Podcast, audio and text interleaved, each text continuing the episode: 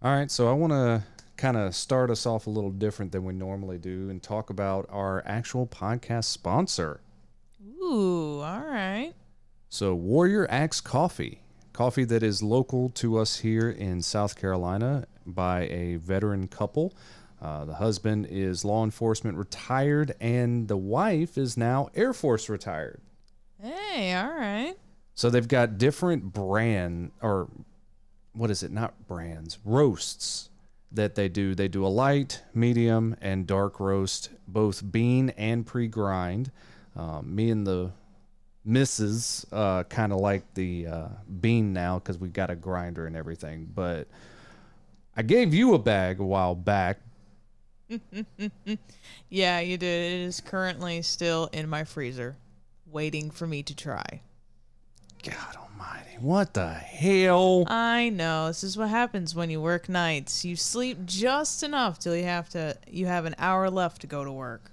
And then you know what you could do? You could set a timer on the coffee maker to make sure it starts boiling up and getting everything ready and dribbling down for you right before you get up up. I am not touching my roommate's coffee maker. I want to live.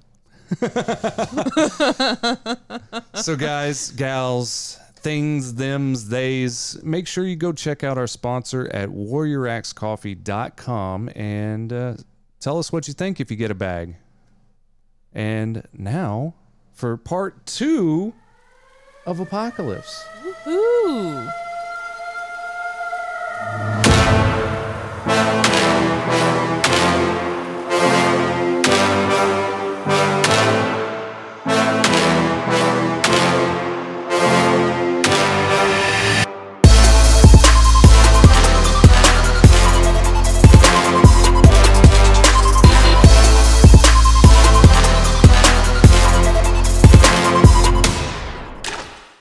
What we were kind of talking about prior to this was that he wouldn't he didn't necessarily enhance their powers like he he expanded it or he added to it Yeah. um for storm i think he enhanced it or unlocked it kind of like what he did with eric later on Yeah.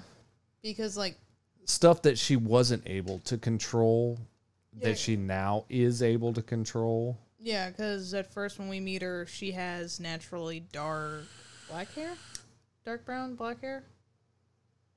something like Something the like natural her The natural natural- regional hair Then once he does whatever he does, whatever you want to call it, is when her hair turns white. right? Um, with Angel, when Angel was brought into the fold, because that was the first one that Storm and Psylocke with Apocalypse go and retrieve his Angel. Right.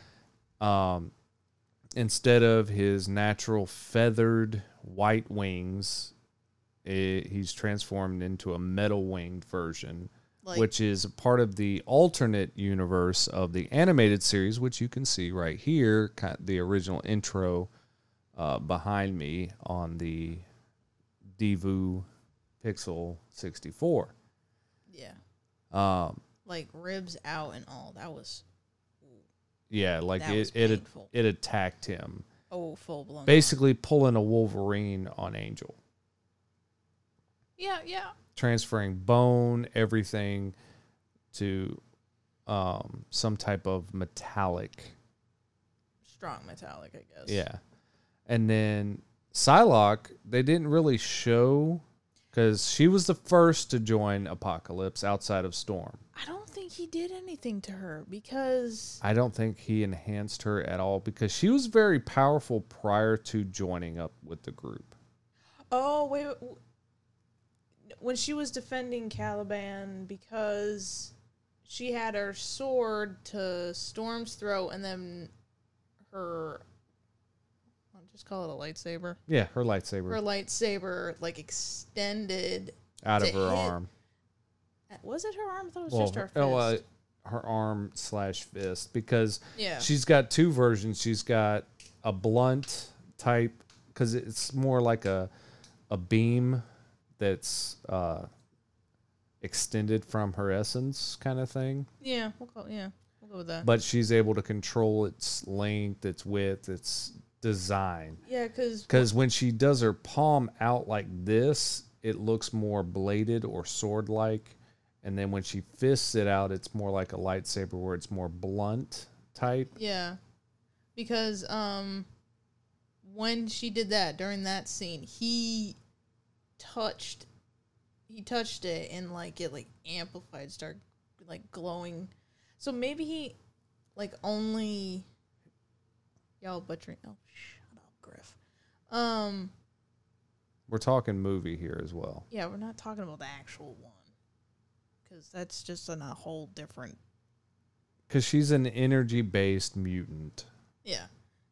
So, I think maybe.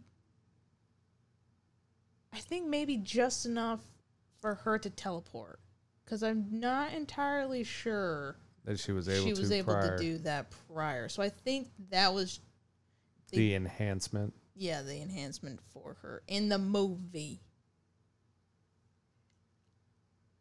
So moving forward, they get to Angel. He transforms into a metal version of himself. Right.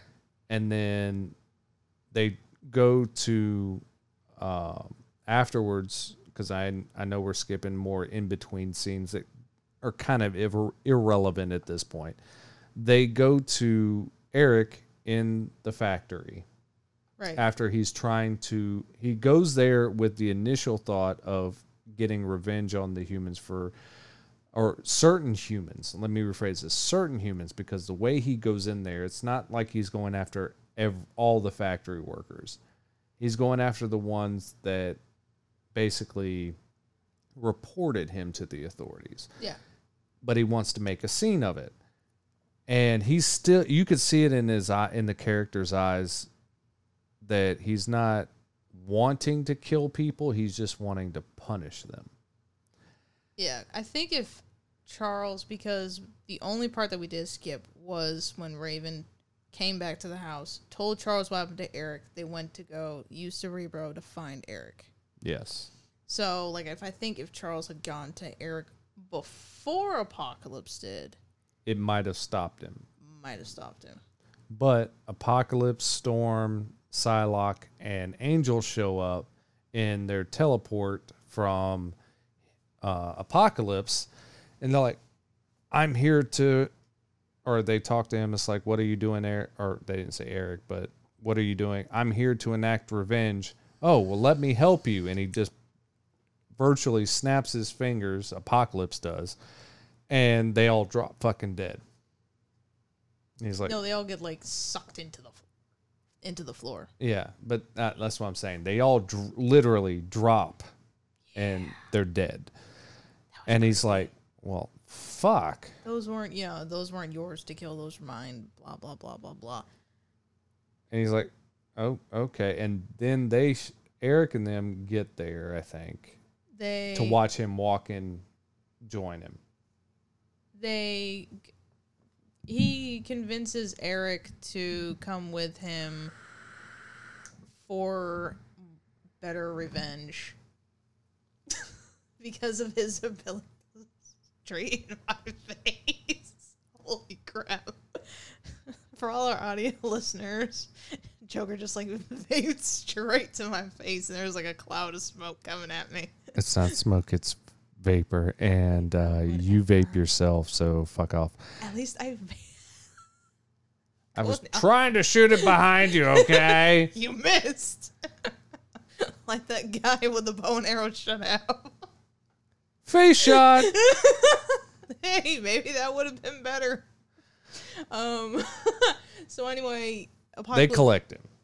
yeah, Apocalypse convinces Eric to come with them, and when they do, Apocalypse takes him to Auschwitz and tells him that he is more than what he seems. He could do more. And so, like, Eric, with Apocalypse hands, goes down to the ground, you know, feel the metal in the earth, blah, blah, blah, blah, blah.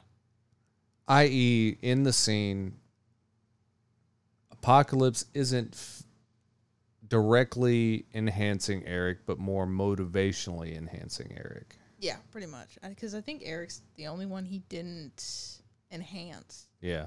fully. because he had it in him to do that. He just mentally did not think about trying it. Same concept Yeah. was during um, Days of Future Past when Eric raises the submarine. First class. Was it first class? Mm-hmm. Okay. Well, either way, the the when Between actually raising something out of the water. Oh yeah, because he Between- doesn't actually raise it until they're in the plane and he pulls it out of the water. was it between like anger and serenity, or something Yeah. like that around the, The in betweens. yeah. So yeah, this is just him motivating him with his charismatic voice, trying to get him to unlock it himself because he already has unlocked it. It's just he doesn't know he has because he doesn't play Full control. full control. Yeah. So they do that they at Auschwitz. Yep. And Eric basically destroys Auschwitz with all the metal. And Apocalypse goes into this huge speech about how their everything will fall basically. hmm Everything they've built. Playing to Eric's anger. Right. Now, we are going to skip quite a few different scenes throughout, but it moves into them understanding who Apocalypse was during ancient Egypt. All the quote unquote good guys find out the four horsemen and everything else. And then, of course, um, the new four horsemen end up being Psylocke, Storm, Angel, and Magneto they end up going to Egypt and virtually destroying the modern parts of Egypt to make the new pyramid. This is mid movie already, and we're at the last few scenes because they're very long scenes. Yeah, because kind of important because this is how he knows about Charles. Is when Charles finds Eric and talks to him telepathically.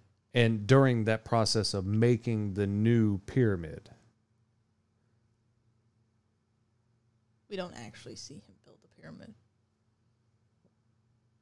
well, what I was saying was, is like when Eric is near Apocalypse, Eric talks to Eric, or excuse me, Charles talks to Eric in the presence of Apocalypse.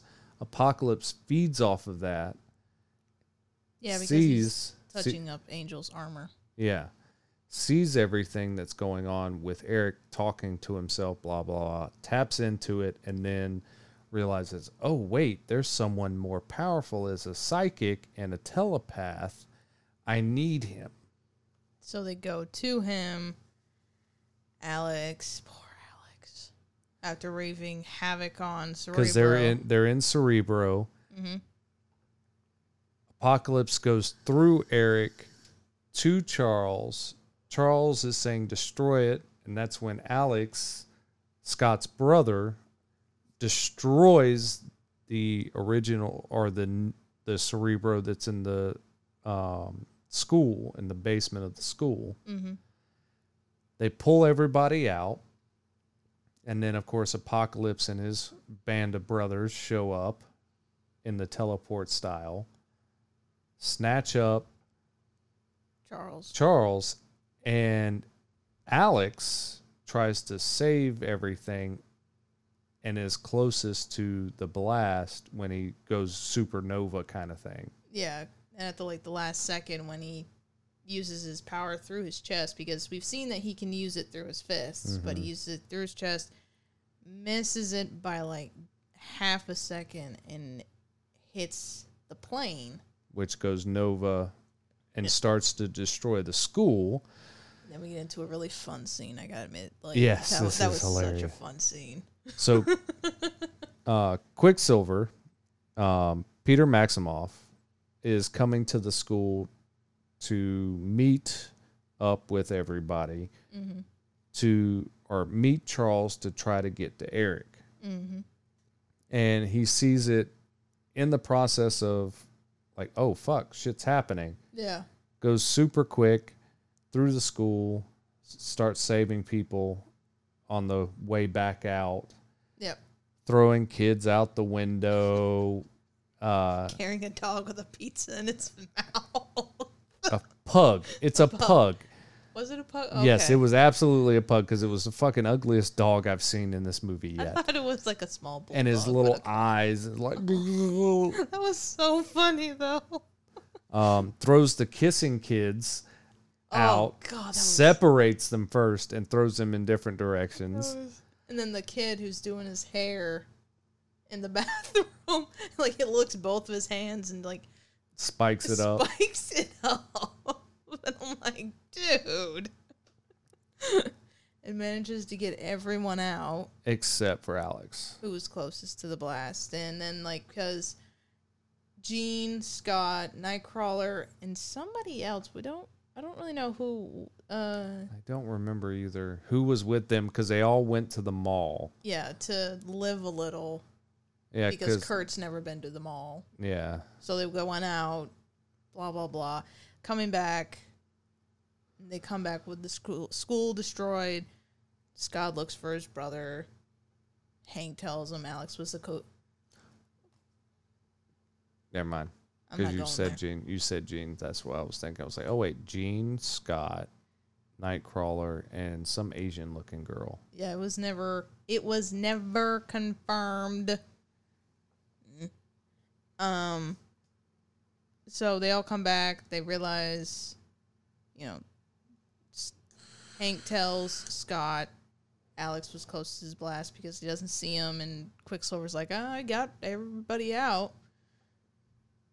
You know, the, he runs to the crater, realizes his brother's gone. Mm-hmm. And then, because Moira was there, and all of a sudden, this helicopter comes out of nowhere saying, We're here to give medical attention, medical help. And then and Moira's like, I got this, I got this. And like, it- hello. and it turns out to be S- Stryker's crew. as soon as like it's confirmed because like he his head's down, Young Stryker, young young Stryker, very young. It, like, Vietnam Stryker. When uh, Mystique goes to pull the kids out from the camp at they were about to throw in Stryker's facility. from Days of Future Past. Yes, so it's young young Striker. So you don't realize it's him until the last minute because like his head's down, he takes off his hat, sunglasses, he looks up. Mystique realizes who it is. Okay. And then, you know, they send out this sonic blast that knocks everybody out. And but all except for Scott, Jean, and Nightcrawler who were over by the wreckage.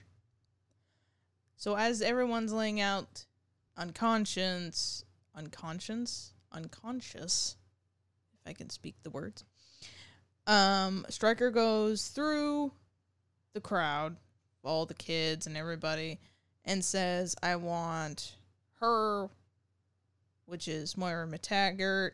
Wants Raven because in this unconscious state, she is back to her blue, red haired self, her natural form. Hank and Quicksilver. He wants all four of them. Uh, far. Hank, Mystique, Moira, Quicksilver. Yeah, all four of them. And tells him he wants the plane. So, as they're in the as they're loading them up, they're doing one final sweep, and there's a soldier that is about to discover Nightcrawler, Scott, and Jean. But Jean uses her telepathy. And, you know, cloaks the guard's mind, making the him see nothing. Oh, so you're in the facility now? Uh, just about to get to the part where they, um, Meet Logan? no. when they get, well, when they get into the helicopter. Oh, oh, you're oh when they're jumping into the helicopter after transporting. Um, Nightcrawler teleports them in, and then they try to get everybody and teleport out, but they turned on the electrical field, which we were talking about earlier. Right. Well, they wait, they go to the facility, get locked up, but of course, Nightcrawler, Jean, and Scott don't because Jean's blocking minds of everybody. Right. So McTaggart, Beast, uh, Quicksilver, Mystique. and Mystique are locked up in in a big one. We see Stryker show up, and then of course, um, as the other kids are trying to maneuver their way around stealthily, they come across the containment of Logan post mind wipe. You know what I just realized though? The thing's supposed to nullify their powers, right? Because when they wake up, Beast is all blue because Yeah. Quicksilver like freaks out seeing him because he's only seen him as a human. Yeah. Why is Mystique still looking human? Ooh. No, Just no, no, no. Remember in, in Because when she was no, knocked no, out, she it was based blue. on a serum. It was based on serum for Beast at this point. Because he remember he used the serum to not be blue. He Oh. didn't take his dosage, so it wore off in the process. Okay. Well, cool. Uh, because it, it was just it confused me because like when she's knocked out, she's blue. So when she goes in, When she comes back, she's human looking. yeah, and even though it's supposed to nullify the powers, It's a containment field, basically, kind of like the cage.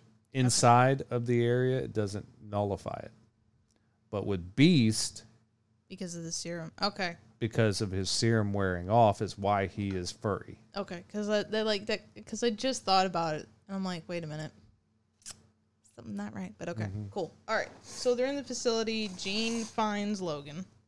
Yeah, so Jean Scott and Nightcrawler, or not Nightcrawler. Yeah, Nightcrawler. Yeah. They find Logan's containment. It gets unlocked. He's released. Yeah, he's about to like go ape shit on them, but she uses her mind to Kind of direct him other ways, like out. yeah, And he goes ape shit on everybody else in the facility. really. And in the process, they release everybody else.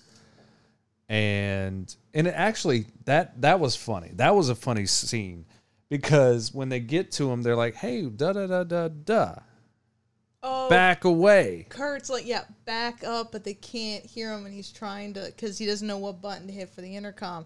He's like, back up, back up, and, And then right know. in the last second, Quicksilver's like, "Oh and then Scott, and then Scott busts down the door. no!" He doesn't bust it down. He blows the fucker off the hinges. he just boom right off, and everyone's like, oh, okay.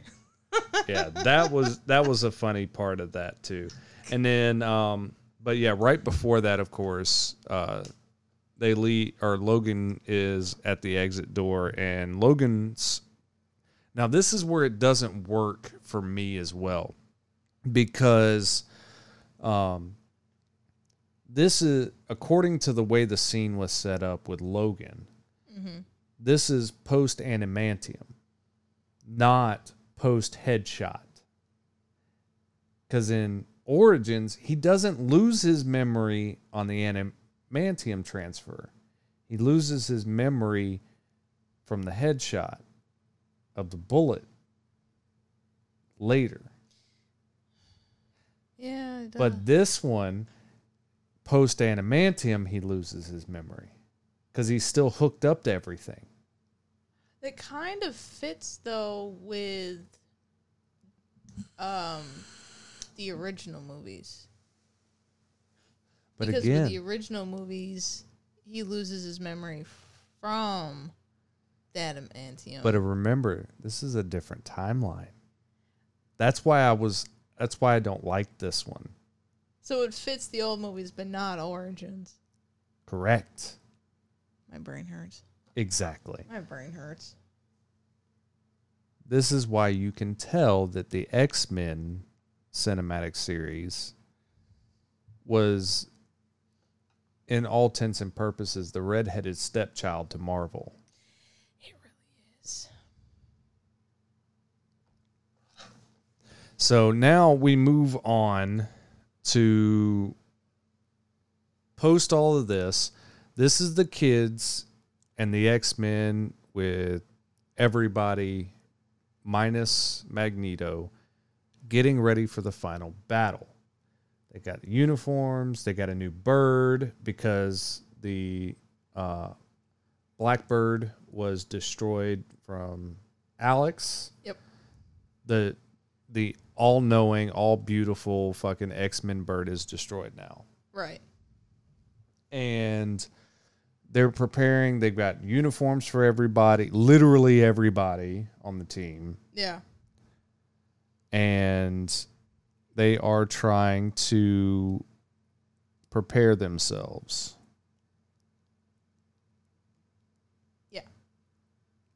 Yeah, I know. I know.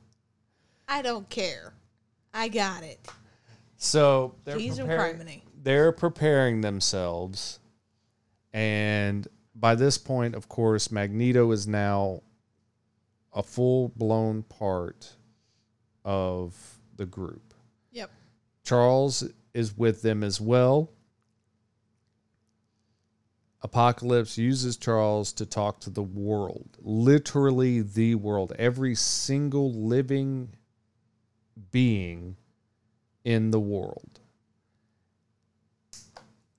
I'm paying attention. And they are, he's sending the message to the world.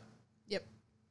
The only one that realizes that it's not actually Charles as far as what like him actually saying this willingly is mm-hmm. Jean.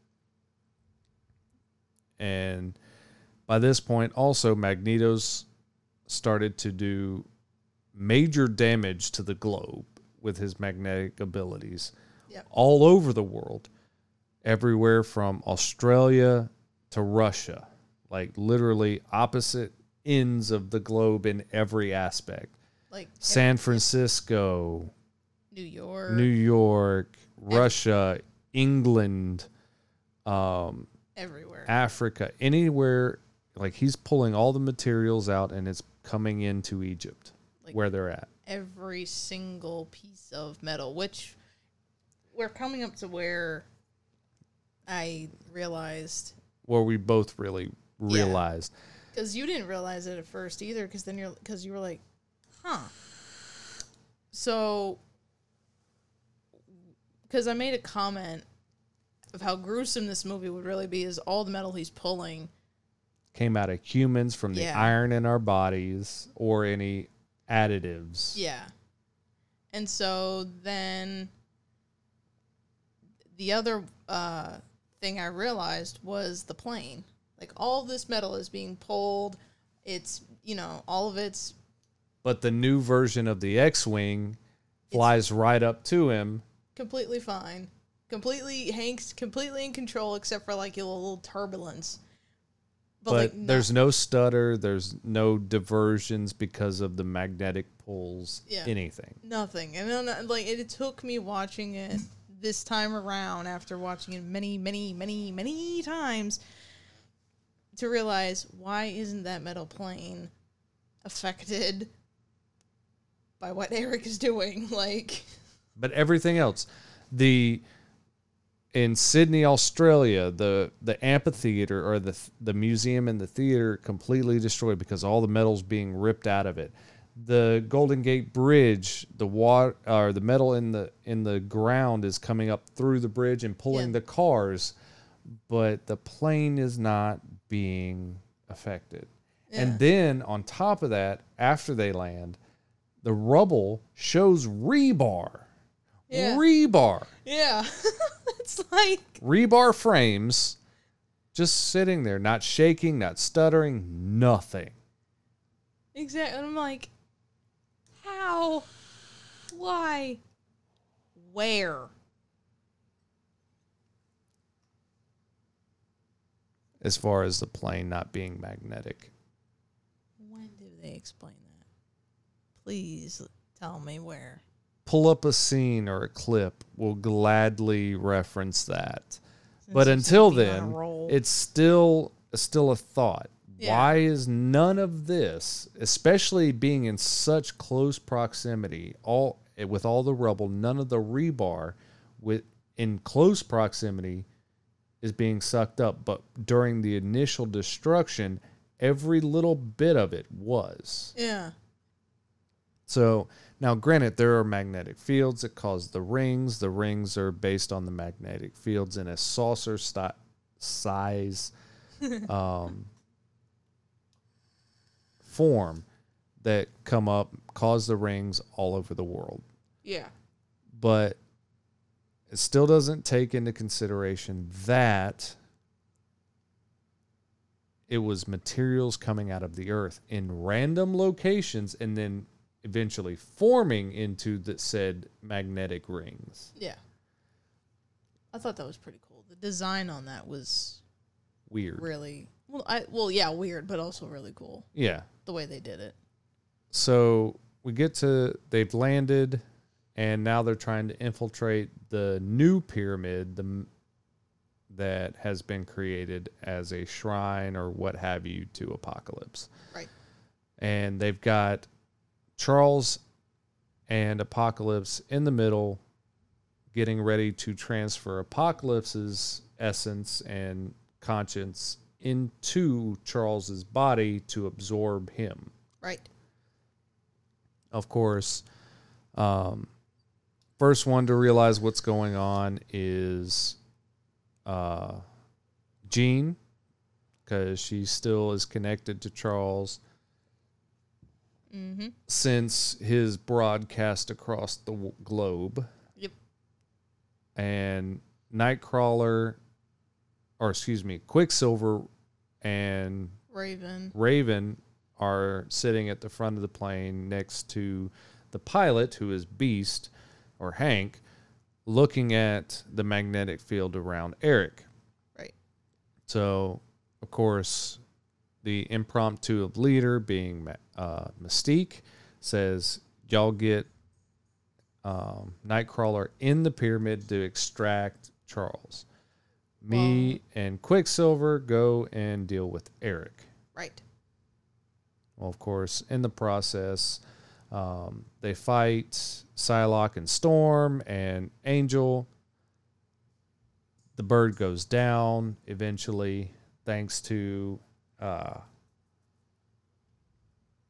things. Um, a nice little fight on the bird. Oh, I was. Oh, I thought it was funny because Nightcrawler. Well, Nightcrawler manages to get into the pyramid. Angel comes in. They teleport out. Blah blah blah, and they're fighting. I thought it was funny because like there's like this like rebarb concrete kind of cage thing. Nightcrawler's on one side, Angel's Oh, on the other, and he's got his tail, and so like Kurt like whips his tail towards him, and like Angel hits his head right on the rebar, was knocked right out. And I'm like, And it was literally Really? just a hit like that. I mean, it's like it wasn't even there you should have had a V8, bitch. like Doing no blood because when we see him again there's nothing on his forehead No, no, bruise not even a knot. I mean, if you're going to impact something to knock you out right on the front of your dome piece, there's going to be a knot, especially after like 20 minutes. there was nothing and it was hilarious It's like, ding. and he's out so he Uh. man you know nightcrawler manages to get back in you know and gets charles before it was too late and one by one nightcrawler gets hank from getting his ass handed to him by Psylocke because he, he was he was getting his butt Oh handed to him that was that was bad And Beast is supposed to be one of the strongest of the X Men. apparently not because that was like yo Because even Beast going up against uh, Colossus in like a sparring match, he gave Colossus a run for his money. But he can't whoop the ass of a fucking evil Jedi bitch that has no psychic ability, no strength outside of her. She has maneuverability and an energy sword or staff or whatever that and fucking. Co- and ropes Oh. because that's what she used to Yeah, like well. strangle him. but literally outside of her mutant ability which is just an energy version of whatever the fuck she wants she has no strength she's mobile but she's not that quick yep. And but beast it's like beast going up against um what's her tits Beast did more damage against Azazel than he did against Psylocke. exactly and azazel's stronger than psylocke Yeah. but it's like uh, Colossus going up against what's her tits in uh, the Deadpool movie. He is so much stronger. Angel. Oh yeah, Angel. That's right. I forgot that's what they fucking called her. Oh my god. they reused that name so much. But again, Oh, The Angel fem- Dust. It's supposed Angel to be Angel Dust. Dust. but they only call her Angel. yeah. So Angel Dust, yes, is a strong like person, Yeah. but Colossus is so like he has gone head to head with Juggernaut and won. Yeah, because once Juggernaut stops or starts, he can't stop. but Colossus has gone against Juggernaut and won. But he's getting his ass whooped by Psylocke. Yeah, and then like so Nightcrawler comes in at the last minute, Snatches his ass up before he gets whipped again. gets Scott. Um, I think Jean Jean was on the plane. Jean was on the plane. She never left the plane um, because she was, you know, uh, dabbing the cut that Charles has on the side of his head. So they're all about to leave. They're up in the air, and in comes An- Psylocke and Angel. so Angel scoops up Psylocke off the building where they where she was left. Jump up on top of the plane. Psylocke opens up a, ho- a breach hole in the top rear of the cabin. And Angel goes in. yep, and of course nightcrawler teleports or is attempting to teleport everybody out what was interesting about that is to me that what put me off was he was acting as if it was already electrified in a sense to where it was like the uh, cage well, he's never done that many people before either. Oh that's right it was he- everybody at once is why he was having the difficulty Yeah, because he's never done that many people before. Because he, he, because this Nightcrawler has because during when they were in the facility, hmm he couldn't teleport where he couldn't see. yeah So that was another uh, uh, limitation limitation. And then this one is he's never done. Let's see, Hank, Moira, Jean, Scott, Charles, Mystique, and then himself. That's seven people, if you count him. No, Mystique wasn't in the plane. Oh, that's right. She was still So was she was still with Quicksilver at at Eric. Hank, Moira, Scott, Jean, Jean. Charles. and himself. So six people. Yeah, so six people, including himself, six people at once. That's So he was flickering. In the process of flickering, that's when Jean pushes the controls to a nosedive, throws Angel back. and he starts to get back up again. Yeah, and then um, he falls forward as they as as they've already because he's trying to charge them before they disappear. yep He So- misses them, goes to the front of the cabin just as it's about to impact. boom Psylocke releases, and I was like, how? Like, they're probably 20,000 feet. I say feet, not meters, but feet.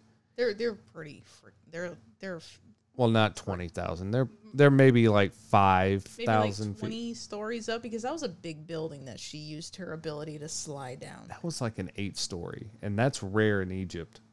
That's still standing.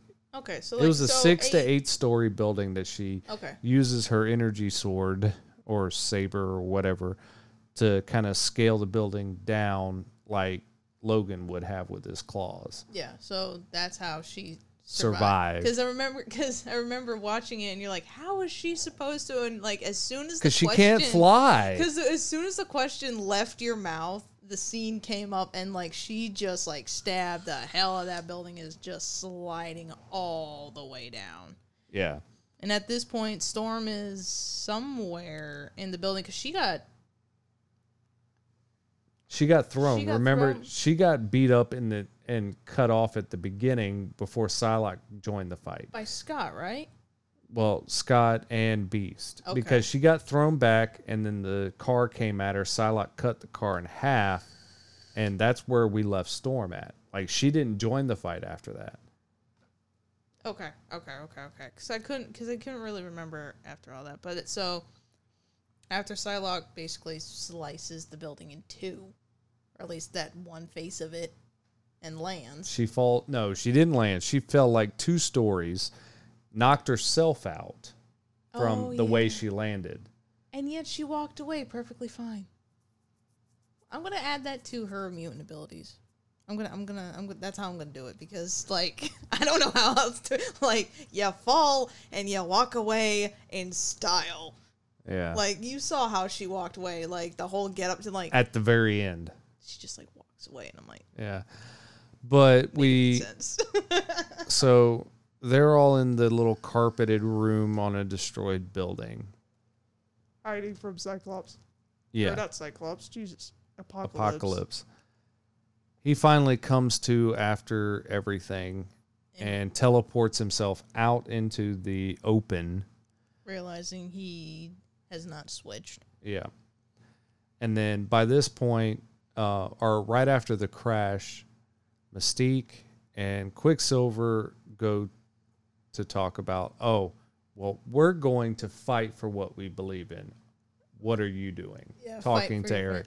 because this was like from the facility. It, is now officially known, like like known to everybody else except for his mom and him, that Eric in this Existence. universe universe existence This timeline. is that he that Eric is Peter's dad. So this is where you know the big moment is is where he's going to tell him but he doesn't he starts to but then he changes his mind and says I'm here for my family too cuz he goes like I'm your I'm here for my family too. Yeah. So after they do that because they hear I guess they hear uh, I think it was a, they hear Apocalypse screaming out for Charles. Yeah. Well, everybody hears it. Yeah. and uh, Mystique walks up in the essence of Psylocke.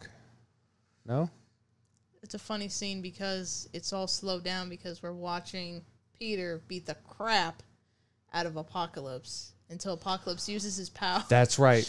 Grabs was- him and then breaks his leg so he can't use his super speed anymore. yeah, that And was funny though. that's right. we're just Knocking him around. just like ding, ding, ding. And then after he grabs Peter is when He's, Psylocke walks up, extends the, her.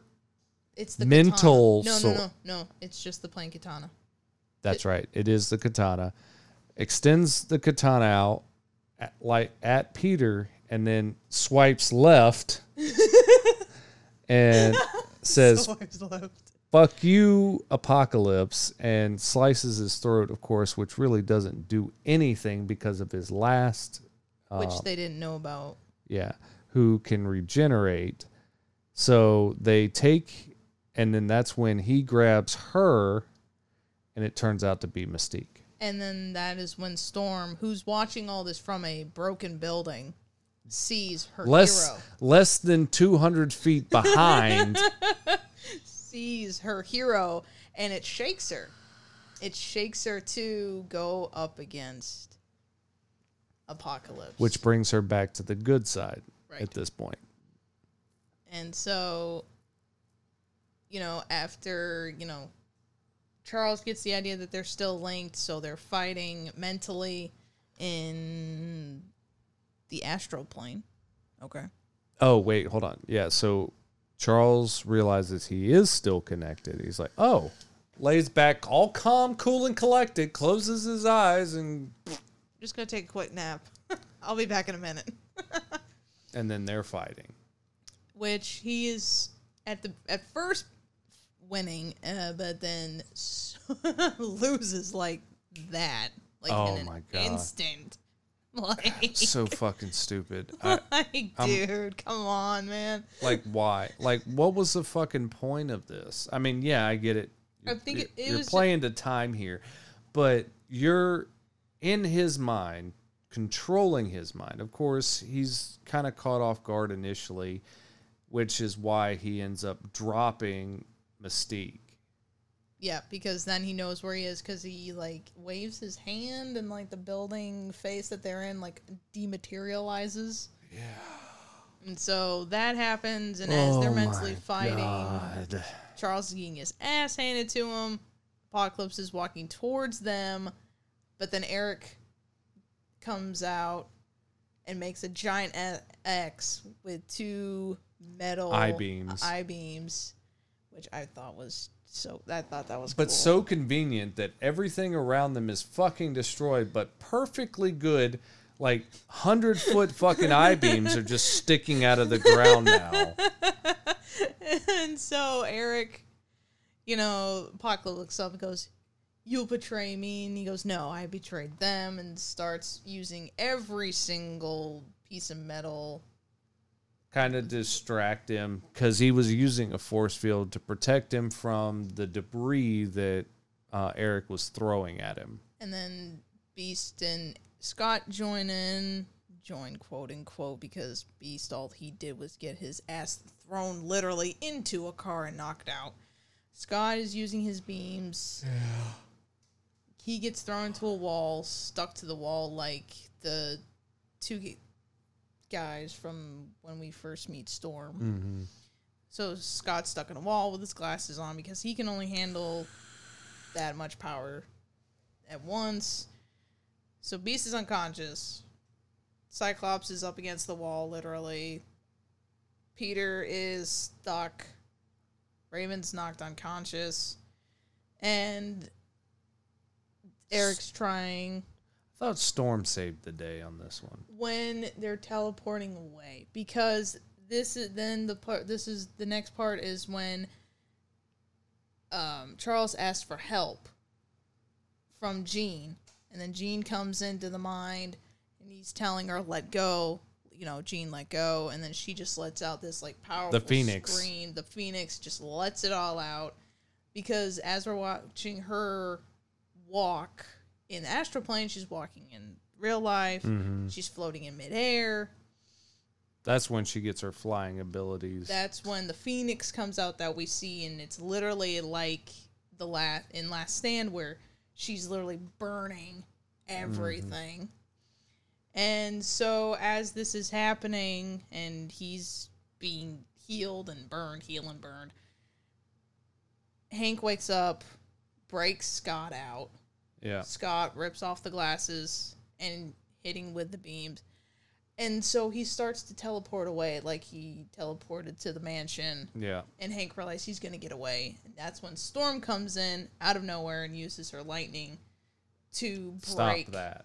Yeah, it starts to break the um, force field, I guess. The Yeah. Force field of it all. That's breaking. He can't escape. And then, And then he melts. Basically, yeah, he just he melts from Jean's power, and then he's dead. Well, dead. I don't know if he ever comes back, but he's dead. and then Moira gets her memories back, and it was so beautiful. Not really. It was just like, really, dude, really. Oh, and don't forget, um, Peter does finally tell Eric that he's his son. Like towards the end. Yeah, look. Peter decides. Oh, he decided not to tell him. I'm sorry. My apologies. Yeah, not yet. So then they during the ending scene, Eric and um Charles talk.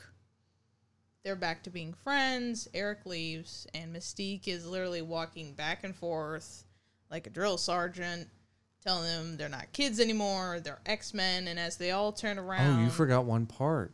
What part did I forget? After uh, after the fight, Yeah. Eric doesn't wake up.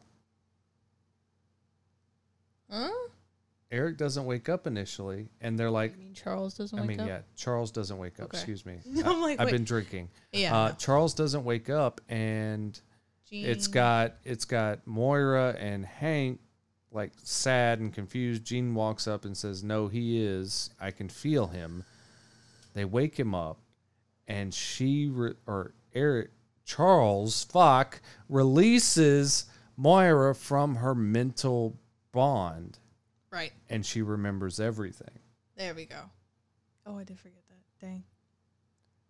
Whoops. My bad. So from there, then we go into the flashpoint To the school. after back to the school after everything's settled down. Oh, yeah, because I made a comment of um, if anything breaks in the house, they know they can blame either Magneto or Jean because they're the ones that built it, put it back together again. Yes. So we see them rebuilding the school. That's when Storm comes up to Quicksilver and says, Mystique told me he's your dad. Are you going to tell him? And he goes, No, not just yet, but I'm going to stick around. And then she decides to stay. And that's when the part where Mystique is going back and forth talking to Nightcrawler, Cyclops, Jean, All the kids. The kids. Yeah, basically the kids. Saying, you know, you're not kids anymore, you're X Men. And what's cool that I realized is that they are wearing the exact same outfits from The the From the yellow 90s. the yellow and blue. no those costumes. Yeah, the blue and yellow. It's blue and yellow. Well, Scott's is, Yeah, but it's but Nightcrawler's it's is like the red. black. Yeah, it's yeah, it's based on the canon of the cartoons. Yeah. So Oh, they say Oreo. Oreo. Aurora. Aurora, yeah. Kurt and Peter. That's um Storm's actual name. Yeah. Oh yeah, that's right. 'cause she turns around, she's got like her eyes are glowing and her Yeah. fingertips are Lit. lit. So they go and fight the Sentinels. Which is based on the scene where Confiscated. Oh, I'm sorry. Confis- confiscated Sentinels. I can't. Talk. Yeah, because they were physical beings. They weren't the holographic ones. But Yeah. it was based on the scene where Logan and Storm are training uh, Colossus and them from the last of the original cast. Yeah. And then I come in here, set everything up, and you see the post credit scenes. Yep. Uh, basically, men in black suits. I kid you not. This one guy with glasses, old guy with glasses, has a very, very, very shiny metal briefcase. I mean, that thing was glistening. Thing was, Glistening. that thing was shiny as hell. I'm like, dude, come on.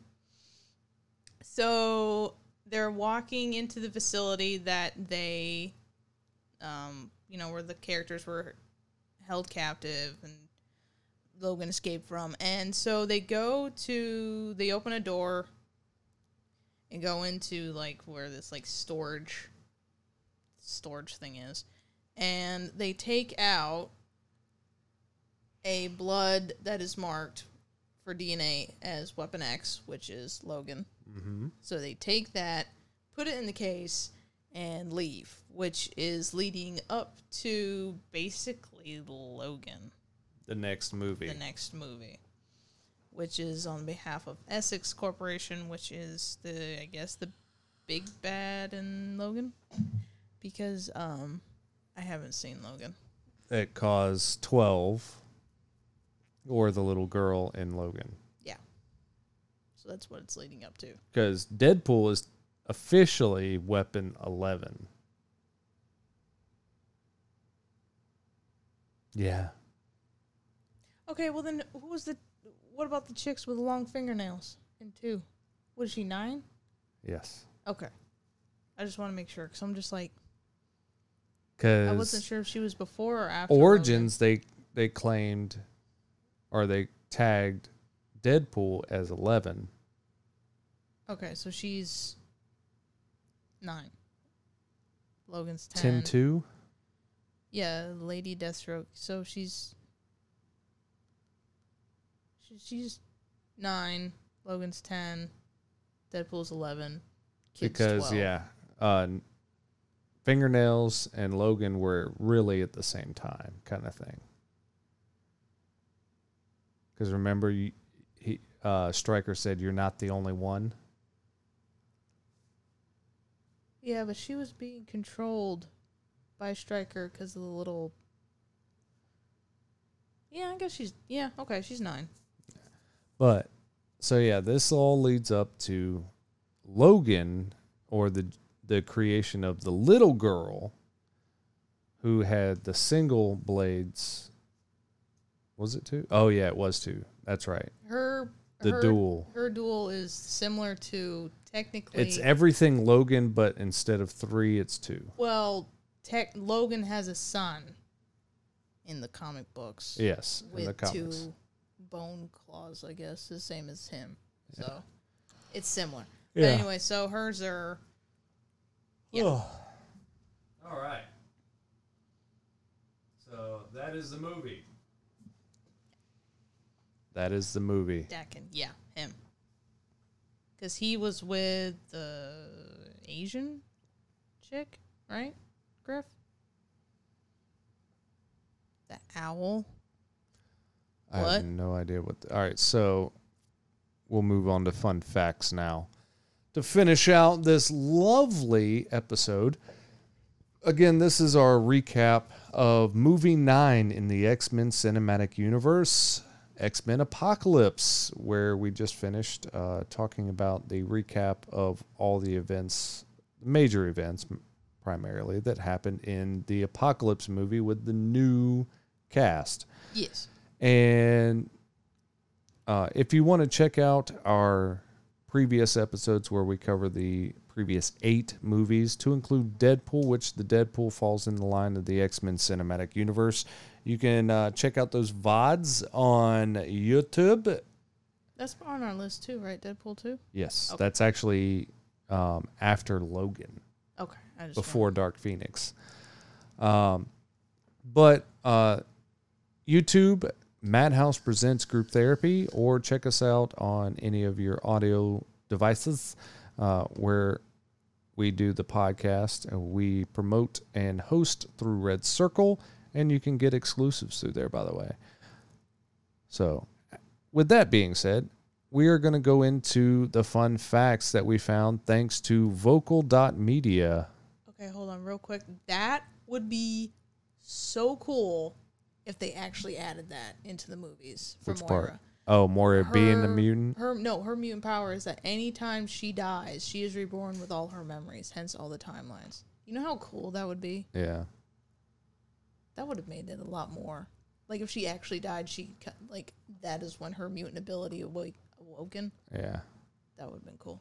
All right, sorry. Continue. So back to the fun facts again. Yes. Vocal.media geeks 10 facts you might not know about the X-Men apocalypse. So we I kind of found this one on a whim versus looking at normal fun facts about the movies, but this is basically on the idea of the apocalypse timeline slash character too. So Apocalypse was originally intended to be the owl.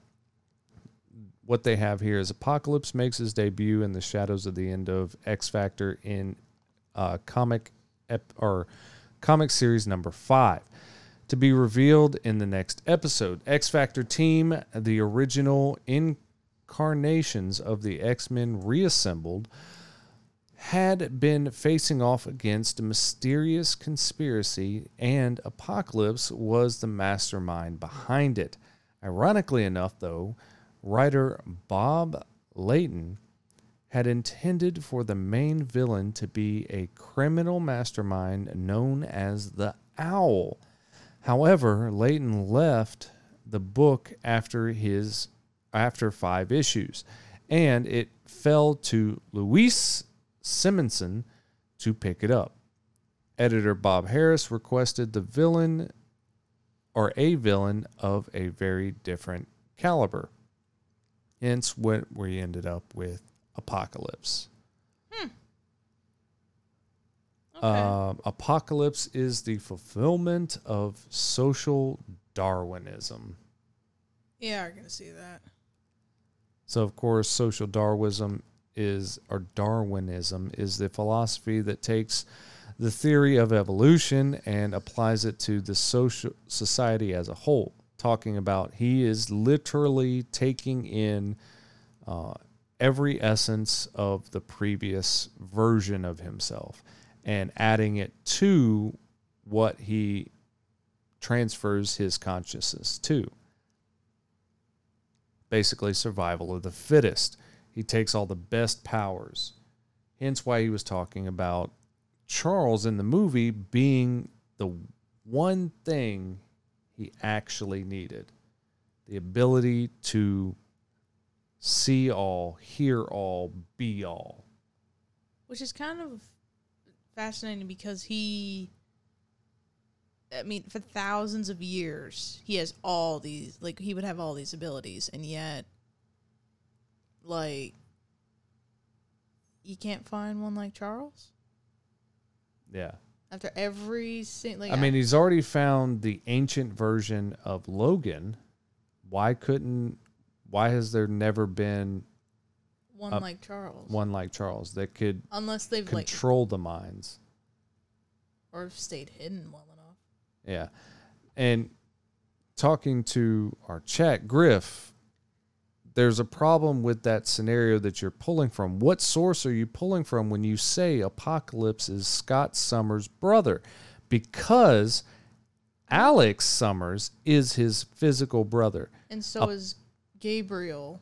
But Apocalypse, by definition of the lineage that they show him as the con- quote unquote first mutant, the first mutant, thousands of years old, it is irrefa- or unimaginably not his brother because of the time gap.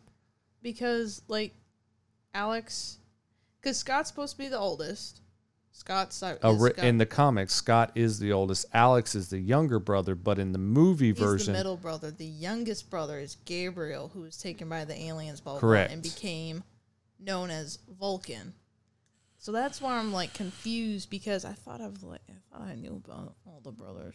Yeah, the main conflict between the movies that I've ever seen and the comics is that Scott is now the youngest of two, where in the comics he's the oldest of three. In the comics, he is his brother via time travel stupidity. Well, if that's the case, then it def again, this is another spot where the comics don't line up with the cinematic movies. I'd be surprised if it lined up like that. because also here it talks about what I've seen in the comics where Apocalypse begins his life as a slave in ancient Egypt or prior to ancient Egypt. He he starts as a slave, realizes his mutant abilities and starts transferring his essence into different mutants, gaining more and more power. And then it solidifies that concept in the comic series of Days of Future Past. And hence in the end credits as well as the Four Horsemen, where he gains more and more power from transferring his essence or his consciousness.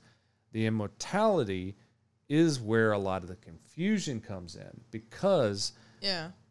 there are some that play along to the concept that he is an embodiment of and what you see is just armor on top of but this is also one of many time or storylines in the comics because there is one particular that reference apocalypse as an avatar and there's a controller inside kind of like what they did in the wolverine with the silver samurai That was cool. His armor in the comics is celestial. See, that keeps the embodiment the consciousness inside of it alive Oh well, there's a thing that says. Well, we just the speaking of what we just it was we revisited that. Go down a little bit, a little bit, a little bit more. There we go. This idea was revisited in the X Men arc, the Twelve, where Apocalypse possessed Cyclops. Oh. In the current comics, Apocalypse has has finally been destroyed, but a teenage clone struggles to avoid becoming the same monster. Oh, that would be so cool if they made that into a movie. Bringing Cyclops back as a clone. Well, no, no, like a teenage Apocalypse, Yeah. not not him possessing Cyclops, but like bringing back a a clone. Yeah. That'd be cool. Hmm. That would be interesting. Maybe one of the most Apocalypse may well be one of the most dangerous mutants of all time. No, really? Well, I mean, he was considered an Omega level. How wrong they are. Yeah. I mean, you got Jean, you got Charles, you've got Magneto, and Storm. Yeah. Like you got a lot. I mean, even even Kitty Pryde. I mean, Yeah. with the way her powers develop from walking through walls to sending herself and others. and others to the future or, Or whatever. past. Yeah, or past. But again, she never fully had control of her powers. That's been mentioned multiple times. True. Charles. Is, oh yeah. Although he traditionally battles the X Men, Apocalypse was once hunted by Thor. Oh no, he once hunted Thor. Oh. Oh, poor Thor. Poor, Yeah. poor Thor. So there's another there's a crossover in Marvel right there as well. Wouldn't that be fun to watch in a live action? That would be interesting. Especially Cinematic they go- Marvel Thor versus now fucking um Moon Knight. Could you imagine though, like if they went to a certain period of time where Tony's still alive, but also Wanda? Could you imagine that? And then like I, I know they did this in WandaVision, but then like Peter and Wanda meeting, Oh like yeah. his actual like Peter, the not X Men uh, Peter. yeah, not what they created in WandaVision, not the Marvel original Peter from the first from Ultron Age of Ultron. no, not Pietro. Yeah, that was the dumbest. Like, no. I understand why they did it, but at the Marvel same time, fucked up. I'm sorry, no, Marvel brought- fucked They up. They should have brought regular Pietro back. They should have. There's almost a tradition of X Men becoming horsemen. Oh yeah, because technically Angel is An X X- Men. an X Men. he was one of the first in the comics. They they. He oh was Oh God, Angel. Archangel was the one of the first traditional X Men that fought along Beast. brand new, including oh oh my god, hold on. In the latest issue of Extraordinary X Men, we've just introduced to a new band of horsemen, including Deadpool among their numbers. Colossus, incredibly, has either become the next Apocalypse or another horseman. Could you imagine that? Like, increasingly enough, X Men Apocalypse actually features two mutants becoming horsemen who, in the comics, have yet to do so Magneto and Storm. Hmm. Because Storm was never bad. Yeah. Apocalypse once recruited the Hulk as a horseman. Could you imagine that? oh my god.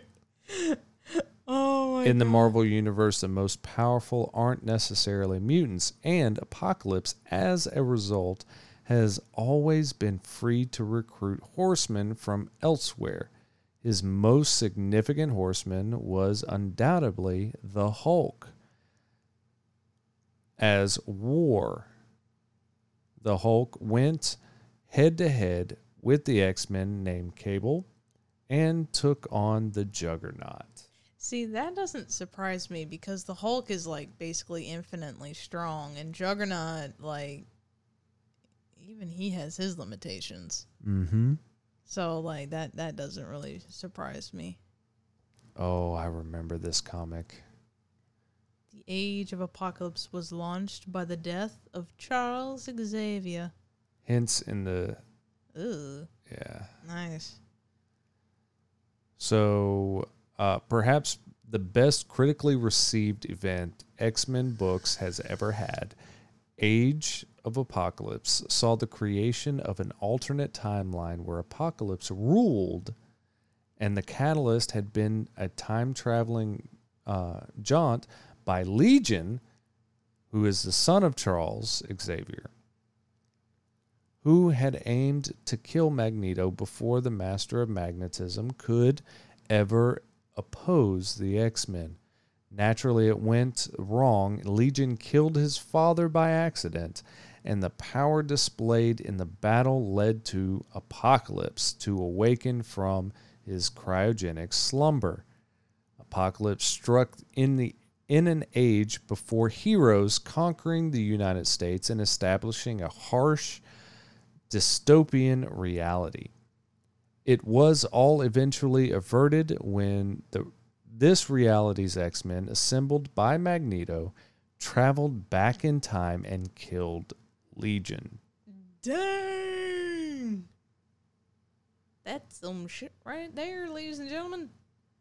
Griff, what was Legion's powers? I don't feel like looking it up on my phone. If I remember correctly, that's what he looked like. Jesus. You got Storm. I believe that's, That's. Cape. Is that, Col- is that Cable or Colossus? 'Cause Oh, that that might be Colossus. Okay. Wolverine, Nightcrawler, And Rogue. Rogue. and- Rogue. Look at look at look at this on this. This is not a preteen Rogue right here No, that's that. That's that's an adult Rogue. And with Apocalypse.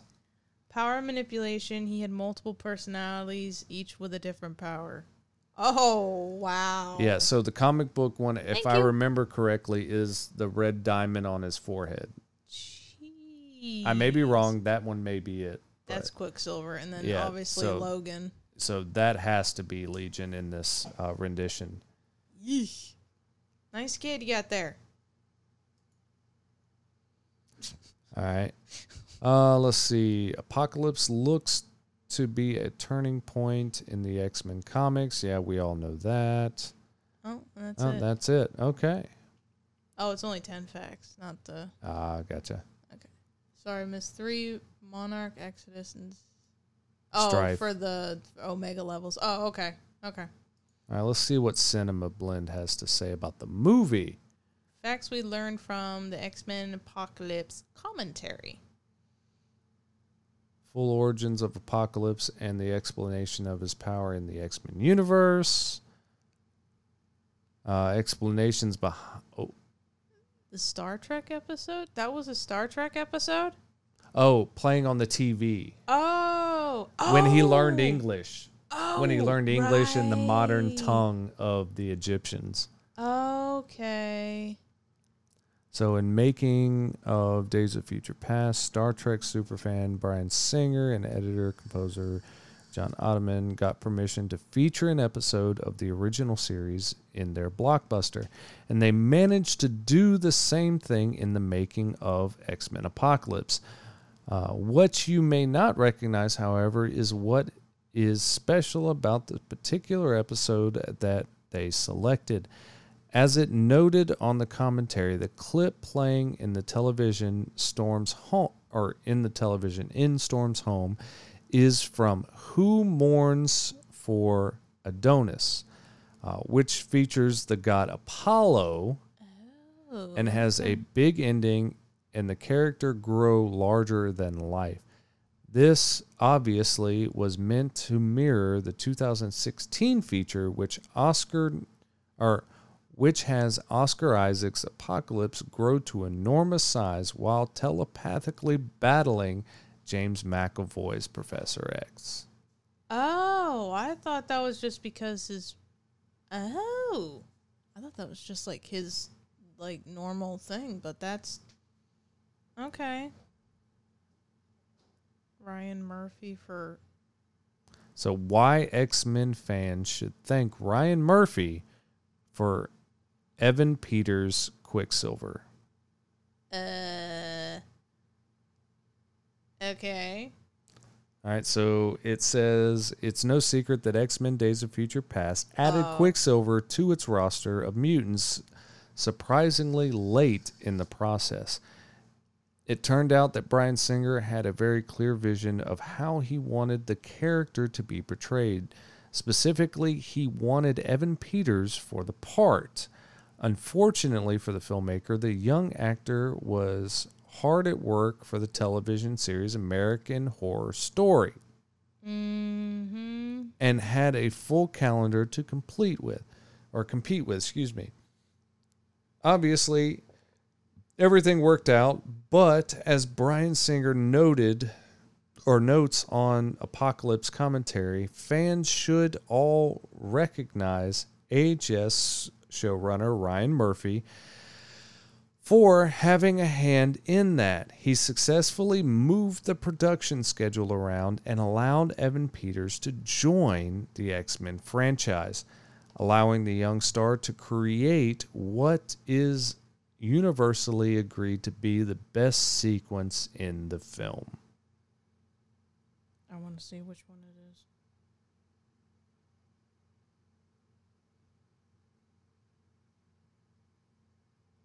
They had a Return of the Jedi Easter egg in the movie. And they say Stan Lee's cameo is particularly special. Since 2002's Spider Man, Stan Lee has maintained a tradition of cameoing in, in just about every film based on Marvel Comics. Mm-hmm. X Men Apocalypse is no different, where the legendary writer appearing on screen as a Hmm? as the t- tutorial villain and yeah, sure, whatever that fucking word is, I don't even um, know what that and word is. disposing of the world's nuclear weapons. That being said, the this role is just a bit more special than the time he drank Hulk's blood soda or as a DJ in a strip club, which was in Deadpool. that. Was great. As seen in the screen grab above, which is Stan Lee holding an older woman, uh, the woman that Lee is holding in his arms is actually his wife, Joan Aw. Lee, making her big screen debut. The house that the couple is standing in front of Go away. There we go. The ha- is also the Marvel Con is hit. Oh shit! That's his actual house. So this is his front, Stan Lee's front door with Joan Lee, his wife. Oh, that's so cool. So his cameo in Apocalypse was actually Stan Lee, his wife Joan Lee, in front of their actual home. Oh, I like that. That's pretty cool. Why comic book movies are harder to make than dramas, according to Bryan Singer. I'll let you have this one. Okay. Over the course of his career, Bryan Singer has struck a good balance between intense drama and fantasy slash sci fi blockbusters. He broke out back in the 1990s because of the Academy Award winning The Usual Suspects and has titles like Apt Pupil and Valkyrie on his resume. But to date, he has also made four X Men movies. Which of these does he view as being more difficult? According to the X Men Apocalypse commentary, it's the latter. This is exclusively based on the fact that Singer works to have his superhero movies feature the same level of authentic drama and emotion as his non comic book related titles, and has to do so with the characters wearing ridiculous outfits. This is pretty funny when you consider that Singer steered the franchise away from comic accurate get ups for characters at the very start of the series, but we still get the sentiment at which he's aiming. Hence why they were in all black or actual flights, leather flight suits versus their uh, blue and yellow. Yeah, he stuck more towards the. Which way is my hand going? There we go. He stuck towards more that than the comics Yeah. because Scott's is more similar to the ones in the TV series, and so was Nightcrawler's. Yeah. Well, Nightcrawler, holy shit. His his outfits have been all over the place throughout the movies. Oh my god, let's not go there.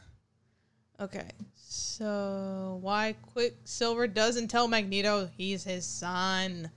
I'll let you have this one as well. Thank you, because like I need to know.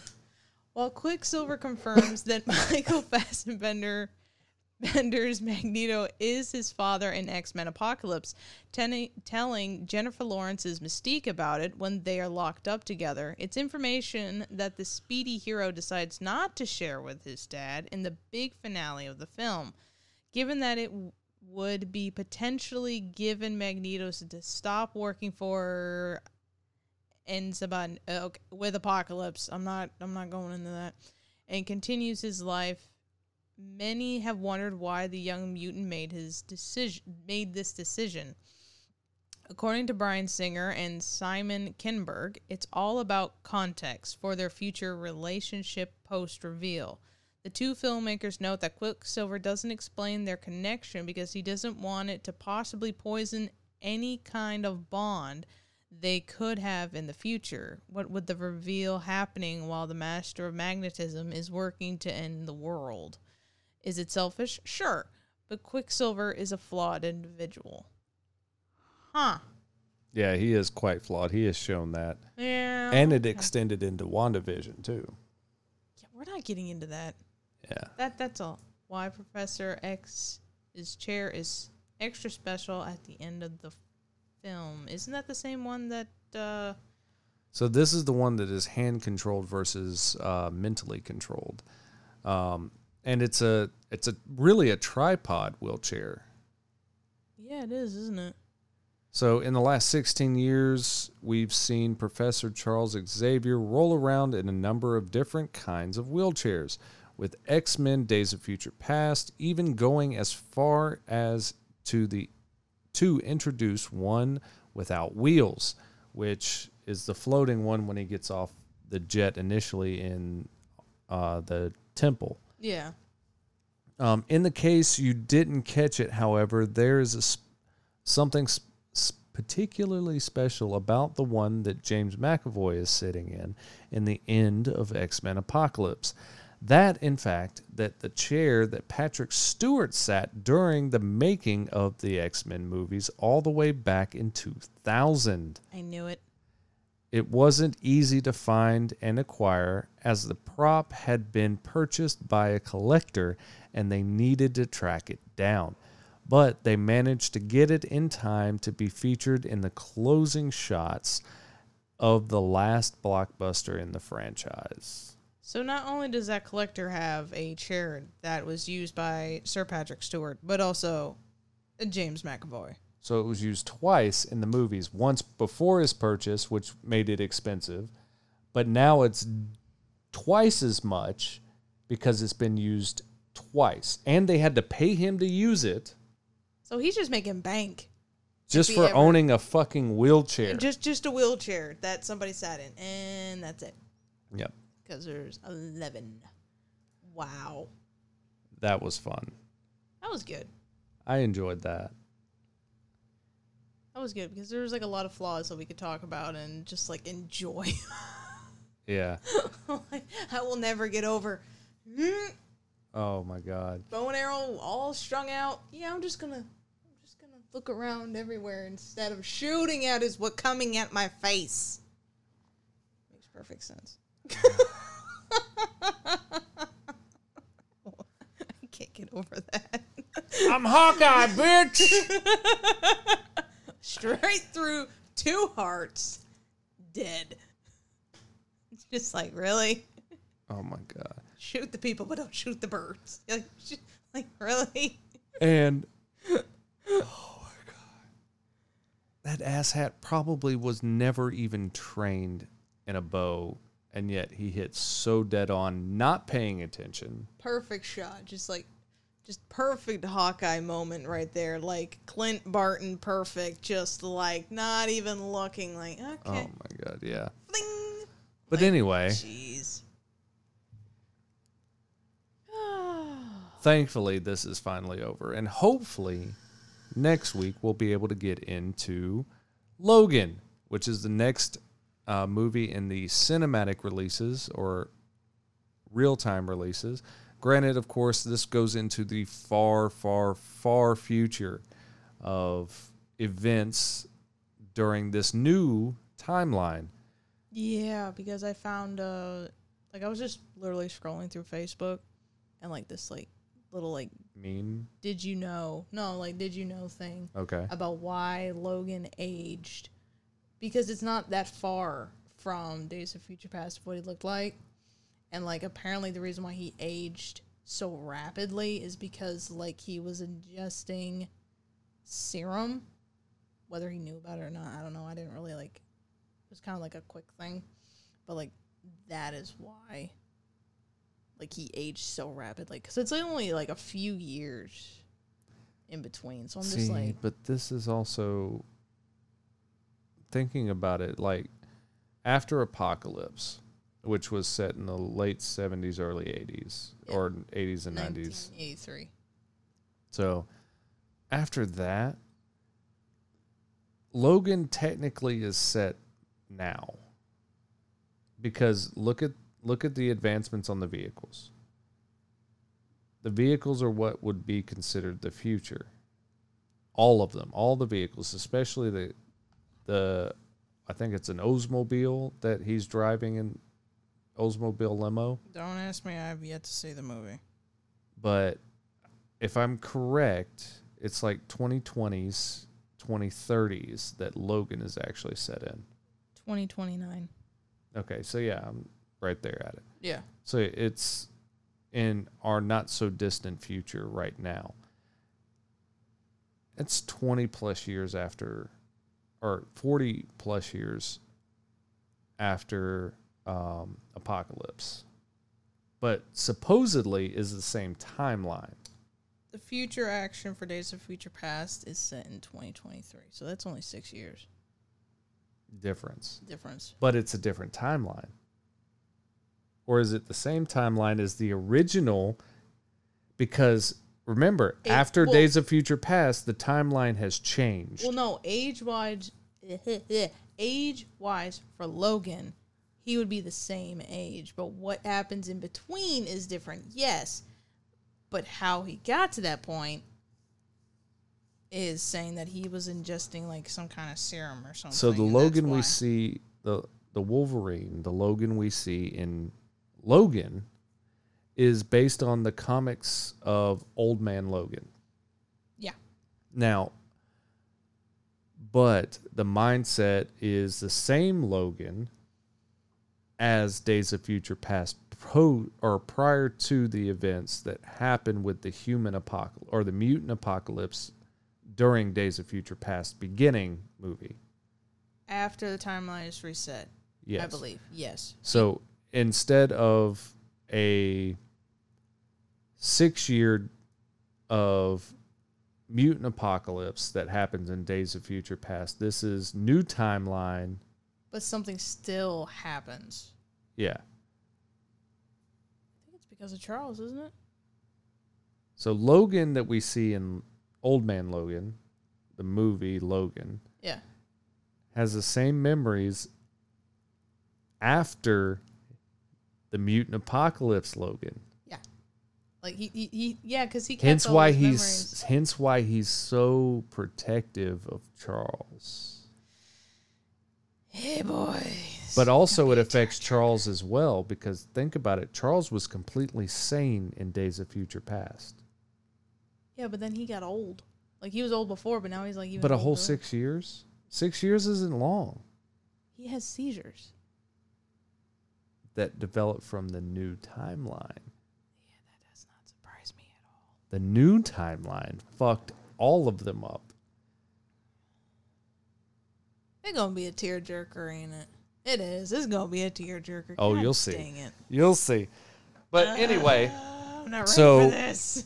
uh, next week, as long as everything continues on uh, well and neither of us are absolutely exhausted from our regular lifestyle, we will be talking about the movie Logan.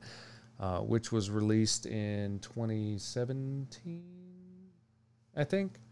I'll look it up. But we'll be talking about Logan, which again is based on the comics uh, storyline of Old Man Logan. And we will be going through that, uh, kind of giving you the summary and what we thought about the movie.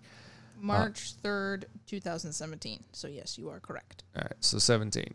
And uh, hopefully between now and then, I can get the edits done and everything on uh, our previous episode of Deadpool. Get that posted to Red Circle so it can go on Spotify and this one as well. Uh, but guys, thank you for joining us. I do appreciate everybody that has come out during the live recordings on twitch.tv backslash MHP Group Therapy and anybody that checks us out on YouTube. Madhouse Presents Group Therapy. Guys, if you haven't already, please go hit up our YouTube, give us a little sub, click that notification bell so you can check out new episodes as they premiere. Uh, we will have high definition 1080p quality videos, uh, no real graphic hoo ha's that you see on most streams, uh, but we're there. Yeah, hoo ha, hoo ha. Oh, All the graphic displays, the fancy transitions, none of that bullshit. A little bit of my northern genes just died. You know what? I don't give a fuck because you're in the South, bitch. I am still northern. Uh, but thank you again for joining us. Please check out uh, Red Circle where you can get some exclusives if you decide to do a reoccurring donation to our channel.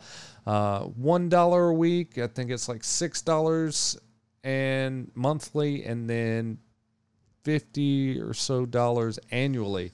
Uh, each tier has a different uh, benefit to it. Uh, at any tier, if you are a re- reoccurring uh, donator and supporter of the podcast, you will have your name featured in the show notes every week that we post. Um, with the mid tier or $6 tier, you will not only get that, but also also you start getting benefits. Um, once we get our first person or peoples uh, into that tier, we will start doing ex- exclusive episodes where we do a movie night or we don't post to the regular things and we just sit here and we talk to people on Discord. If you go into the Twitch channel or our links in the show notes to the Madhouse Discord channel that has um, some extra spots for the uh, podcast. Uh, we will be once we get some tiers into the exclusives. Uh, we'll be doing movie nights once a week, or, or actually, let's start out once a month. What do you think about that? Once a month, we do an extra episode where we sit live in Discord and watch a movie, kind of like uh, what what was that old school thing where they're sitting there? We're we'll be bad critics, bad moviegoers, where we sit and stop the movie, talk throughout the movie, there you go. and just have fun with it. Um, and then the annual uh, subscription on Red Circle or reoccurring donations, um, you get a free merch item every year for free. Hoodies, hats, cups, shit like that for free every year. So there are benefits. Um, but once we get in there, and hopefully soon we'll have some merch that are available. But guys, thank you again. I'm Joker. You can find me at uh, NLMP on Twitch, also NLMP Joker on Twitter, and NLMP Gaming on Instagram. Jordan, where can they find you? Um, since I have recently changed my name from Rebrand. rebranded, yes, um, from Unreal Style TTV to Blind underscore Sound, um, which is on Twitch. Um, on t- I'm only really on Twitter, uh, and that is to retweet Yeah. mine and the podcast stuff. and anything that I think that looks nice, pretty much. There's a lot of good Oh, scenery. pretty. Yeah, there's a lot of good scenery. Um, and that is uh, Blind Sound 12. Where's the 12 come into play? Capricorn. It's the 12th zodiac sign. Oh. Well, at least it's not like you're the 12th one with that name. No, I looked up because it was because Blind Sound was already taken, and I didn't want like a. I wanted something to like actually mean it instead of just like something random.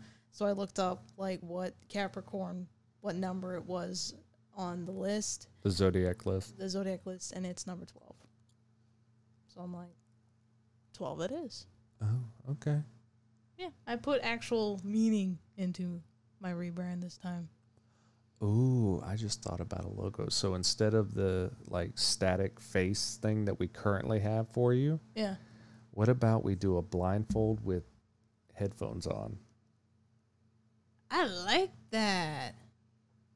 Yes. We're gonna Yeah. have to do well more. I'm gonna have to like come over.